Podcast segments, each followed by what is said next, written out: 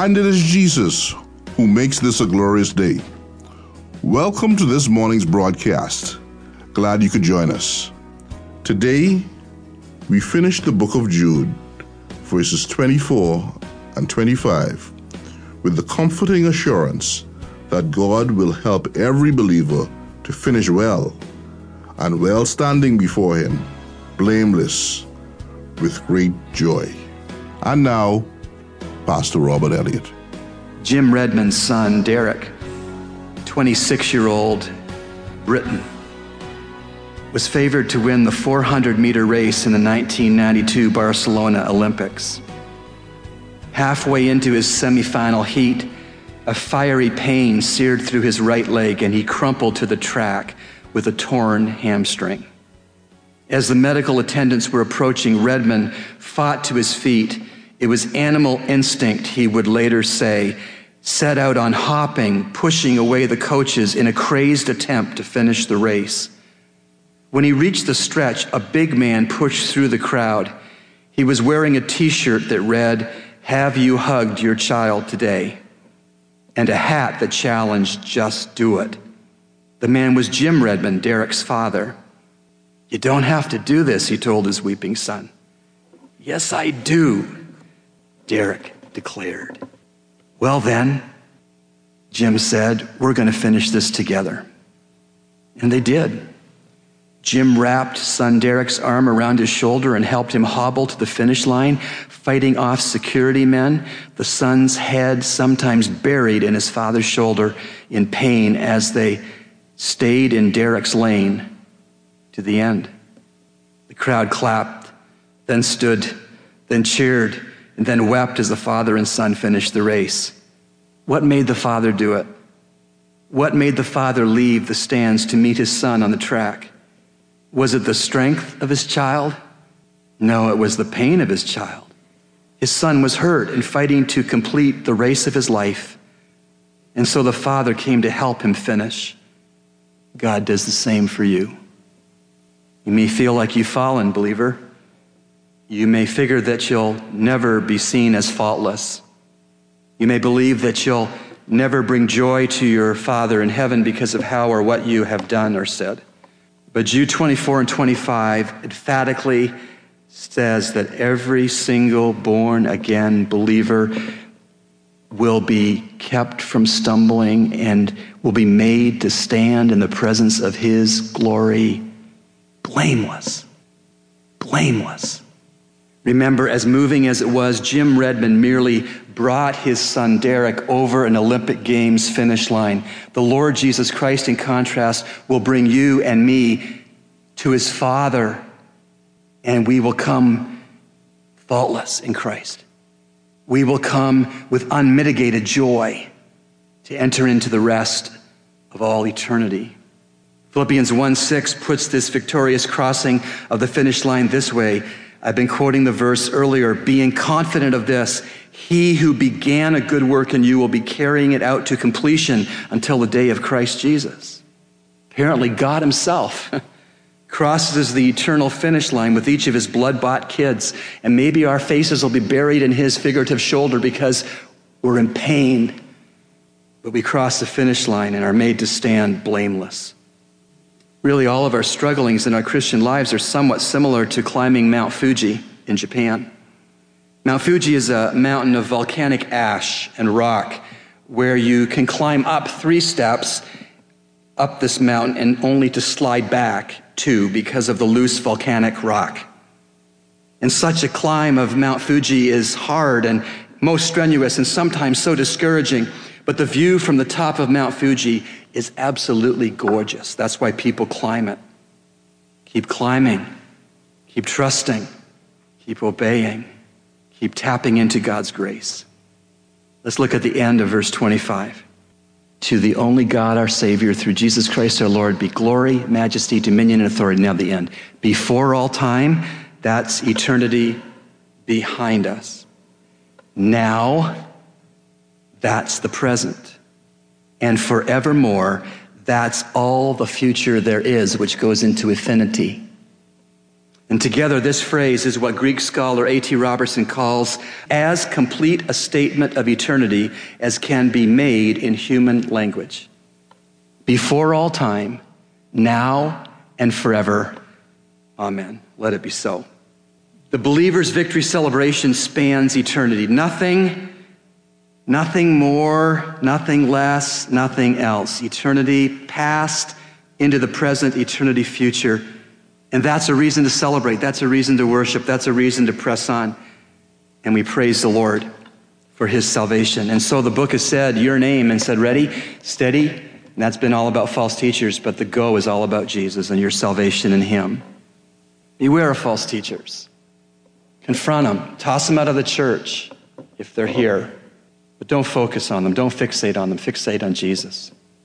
Totally focus on Jesus. He'll be the one that'll bring you across the finish line to his Father, blameless, and make you to stand. Would you stand with me? Dear Heavenly Father, as we close this time of worship, we are lost in wonder, love, and praise to you. That of all the humanity you've created, you reach down and showed us your love in Christ.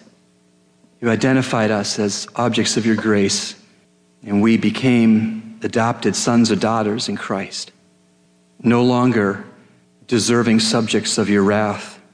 Thank you that you've deposited your Holy Spirit within us to show us right from wrong, to illuminate our understanding of Scripture, to seal us for the day of redemption, to grant to us spiritual gifts, to empower Christian ministry, to convict of sin and of salvation. Father, when we delve even in a minuscule way tonight into who you are, we become lost for words.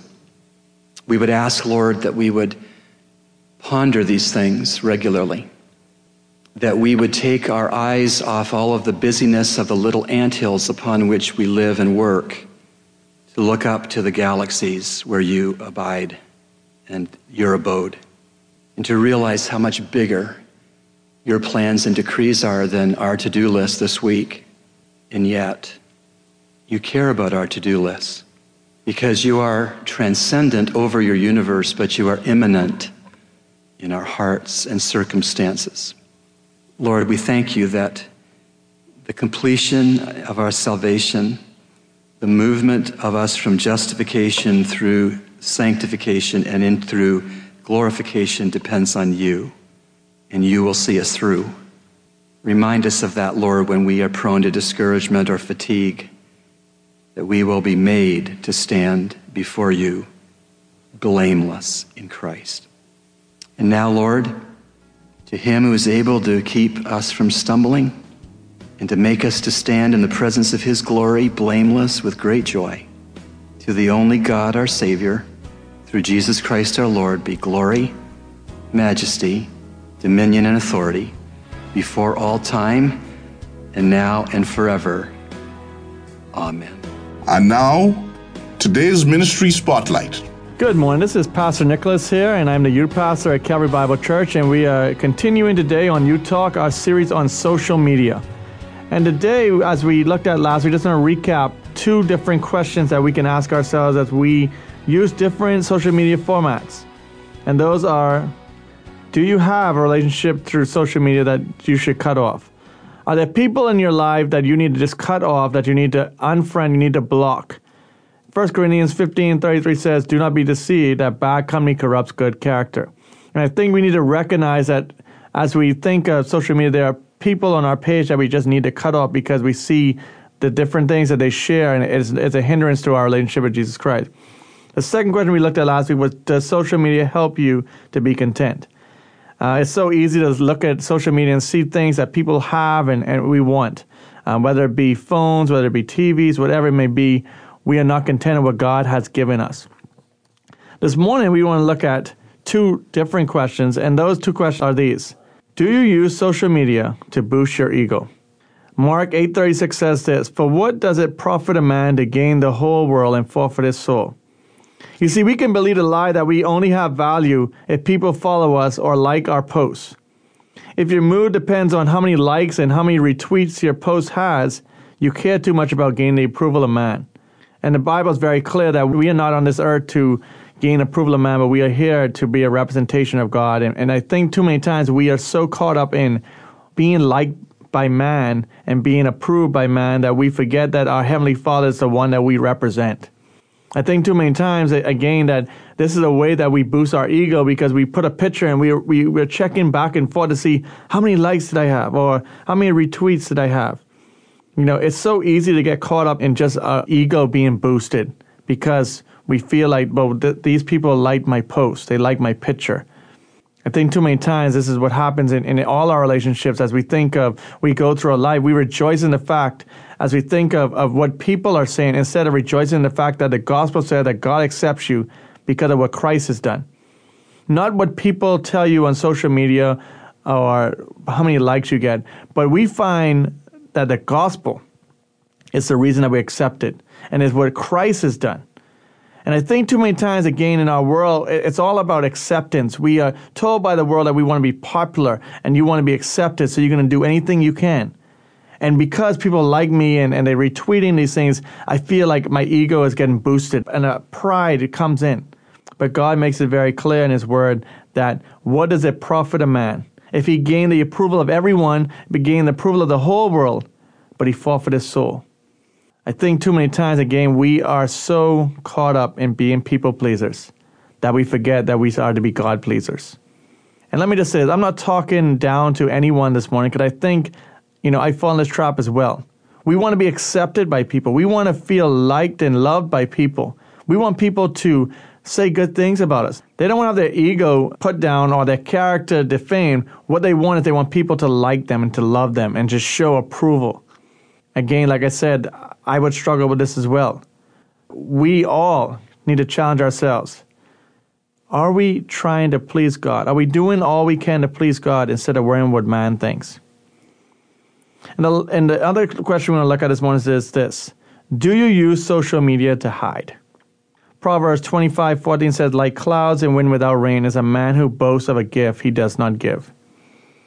Have you ever known someone who acts very cool online and they are a different person in real life. Unfortunately, social media can do that. In fact, we know that people have taken pictures of other people and used their profiles so that people will think that's the person.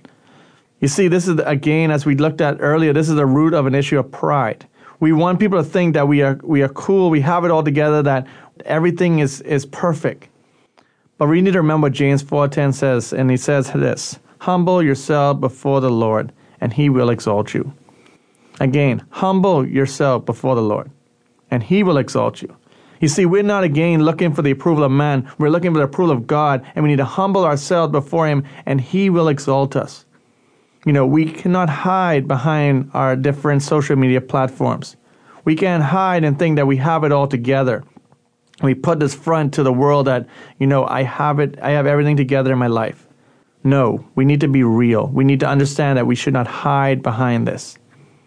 And like I said, I think that we're all honest with ourselves and, and, emotions, and, and so many times that people, you know, get so caught up in, in hiding the truth about their lives. Social media does that because it, we can put on a, a, face, we can put on a front for everyone to think that we have it all together. And this, as we looked at previously in different other questions. We, we can post scripture verses, we post all these different things, and, and we make people think that we're the great Christ follower, but in reality, we're living in a time where we're spiritually dead. We're living in a time when we're going through the wilderness of our spiritual life. And we really need help. And we try to, to, to get our boost from social media instead of going to someone and talking to them, whether it be your pastor, whether it be anyone. And you can even call me here at Calvary Bible Church. Because I think too many times we allow ourselves to just be to be hide from the from the reality of what's going on in our lives. I would challenge you as, as you think about these two questions this morning that you would recognize again that your acceptance doesn't come from people. Your acceptance doesn't come from what others say about you or, or, whether they like you or love you or whatever they do on your, your Facebook or Instagram pages, but it comes from God. And at the end of the day, it's what God thinks about you. It's not about what people are saying, it's what God says about you. And the only way that we can even comprehend or, or, we can even think that God has approval in our lives is this if we follow Him and we are doing what He wants us to do. not to get the, ex- approval of those that, that we come in contact with. And just in, in the, the last thing we want to think about is this. If you're getting the approval of man and everyone's liking you, I can tell you this you're doing something wrong for God. Because there's no way that everyone's going to like you if you're taking a stand for God, because this world does not love our Heavenly Father, our Savior. So we cannot mix with the world in that way. But we need to be a light in this world. We need to be there and we need to understand that God wants our best.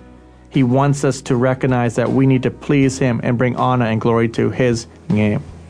I want to thank you again for listening. This is Pastor Nicholas here at Calvary Bible Church, and I hope you have a great day. I'm excited to invite you as listeners to consider joining us for a very special time of World Missions emphasis at our church. On March the 26th, which is a Sunday, and March the 27th, the Monday, we're going to have our annual emphasis on world missions under the theme Get in the Game, Change the World.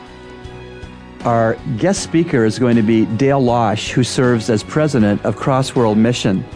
Dale is a dynamic speaker and he's going to speak four times.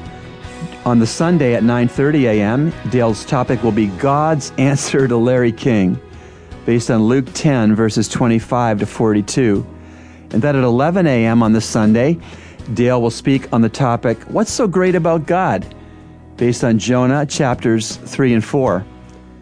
Then at lunchtime on the Sunday, we'll have a lunch together and Dale will speak on the topic Your Two Cents Worth, based on Matthew 10 40 to 42. On Monday evening, March the 27th, Dale's last talk will be God Loves Mondays, based on Luke 19. That meeting will start at 7 p.m. The following Sunday, April the 2nd, we will have a special emphasis on our own Bahamian missionaries who will bring reports in the 11 a.m. worship service. We hope that you can join us for encouragement and equipping in the reaching of the world for the Lord Jesus Christ. I'm very pleased this morning to have in our radio studio Dr. Marlene Heiler. Good morning. Good morning. Sister Marlene is a professional counselor and she is the co founder of the New Providence Classical School. What is a classical school? a classical school is a school where the curriculum is based on the method of education used during the time of Christ. Mm. To me, that's just enough. Well, that is enough, and yet I have another question. What would you say was that methodology that was used at the time of Christ, Christ, on earth? Well, it's based on the classical era of history, which is the Greek and the Roman period of mm-hmm. history. And that was about 750 years before Christ. Yes. Until about 570 some years after the death of Christ. And that method is called the Latin trivium and the quadrivium. You know, in Proverbs it talks about the seven pillars of learning. Yes. And the classical school is based on the first three pillars. And that would be grammar, logic, and rhetoric. Grammar, logic, logic and, and rhetoric. rhetoric. So it's a three part method of learning and training the mind. And I can explain what those are. Please do. The grammar stage is basically from first to sixth grade. Mm-hmm. And because grammar is, we can say weak in our country, yes. we take it all the way up to 12th grade. Uh-huh. And during the grammar stage, students are grounded in facts.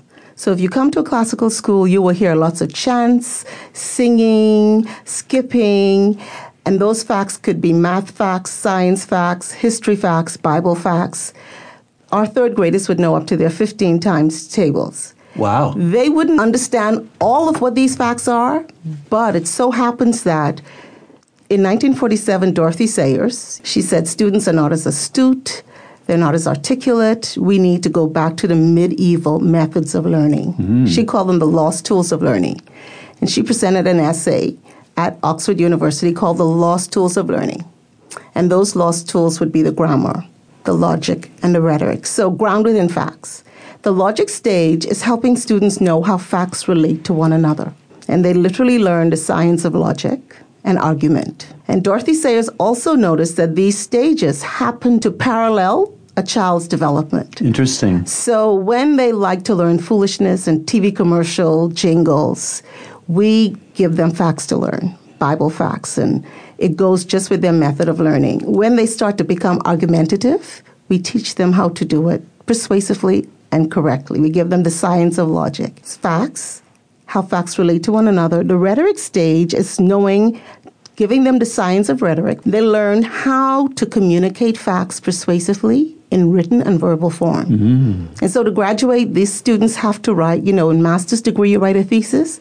These students would have to write a thesis and defend a thesis. Beautiful. For the 12th grade. For the 12th grade, in order to wow. graduate. So that's the core That's the core. what an eye opening and mind opening uh, explanation of classical uh, schooling. Wow.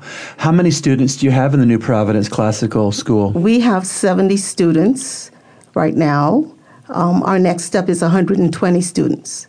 And we have room for up to 150 students. In terms of visiting the school, you can know it's different right away. It looks like a home because in a classical school, it's a home for learning. We also use the classics. People would say the 500 most important books in the world. No one who has ever changed the world has changed the world without reading one of these classics. Wow, what a statement. The school is located on Palmdale Avenue and Tedder Street. And I, I didn't say earlier, but our sixth graders are passing the ninth grade BJCs, and the eighth graders are passing the 12th grade BGCSEs. And it is a Christian school. Wow, that's great. How were you first exposed to classical schooling? friends of mine, their real names are Tom and Jerry. Really? yes. I love their cartoon. They are intentional parents. And there are a lot of people who are just intentional parents. They want to raise a godly generation. Yes, amen. And a lot of those people are homeschooling. Mm-hmm. Well, in the Reformed community, if you want to put it that way, because a lot of classical parents are from the Reformed community, the Presbyterian, the PCA churches. Well, in that community, these persons were homeschooling classically. And I came home officially about eight years ago.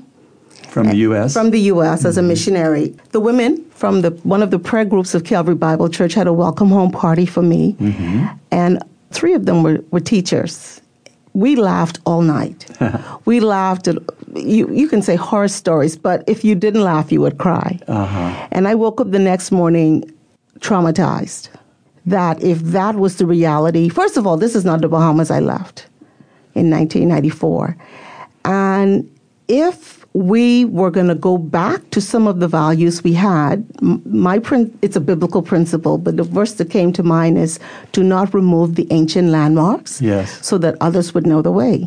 Mm-hmm. And so I prayed about the possibility of a museum. You know, as you pass these schools, C.H. Reeves, Doris Johnson, these persons were classically educated.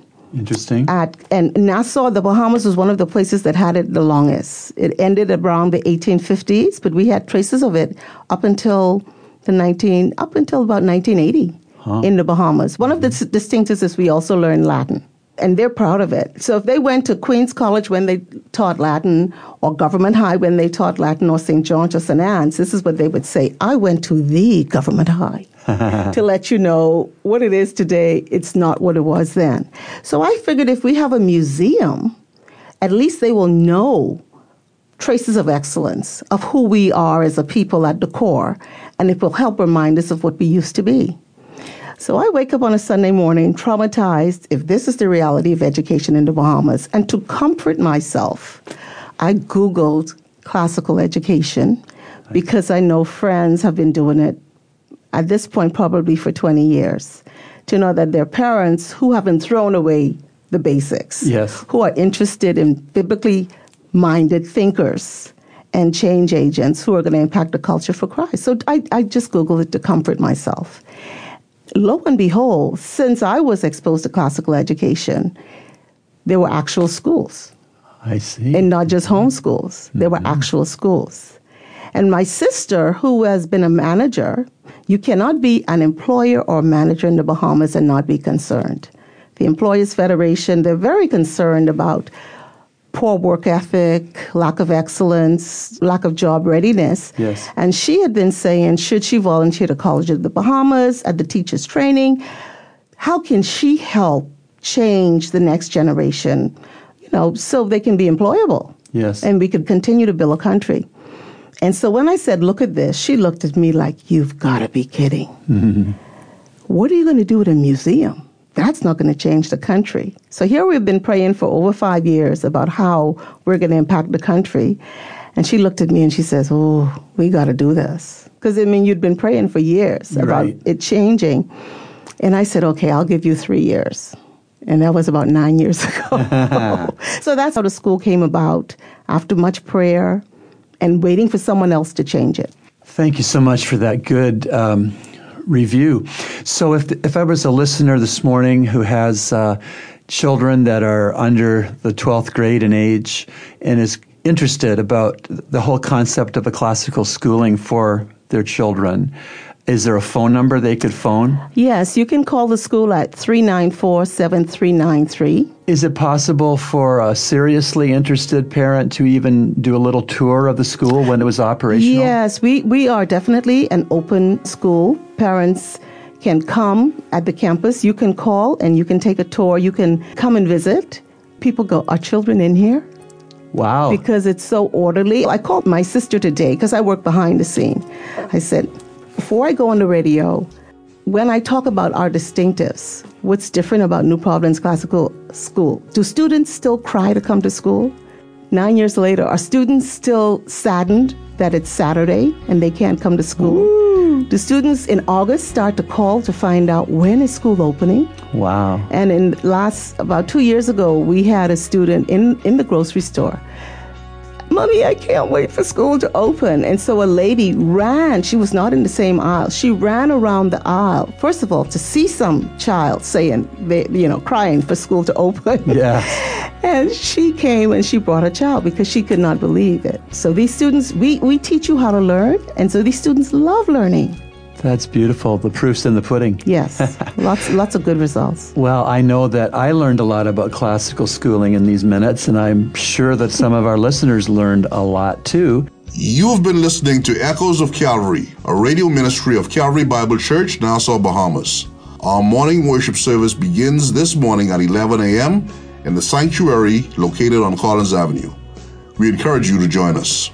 Feel free to write us at eocradio at gmail.com or P.O. Box N1684, Nassau, Bahamas. And remember, everyone needs a Savior.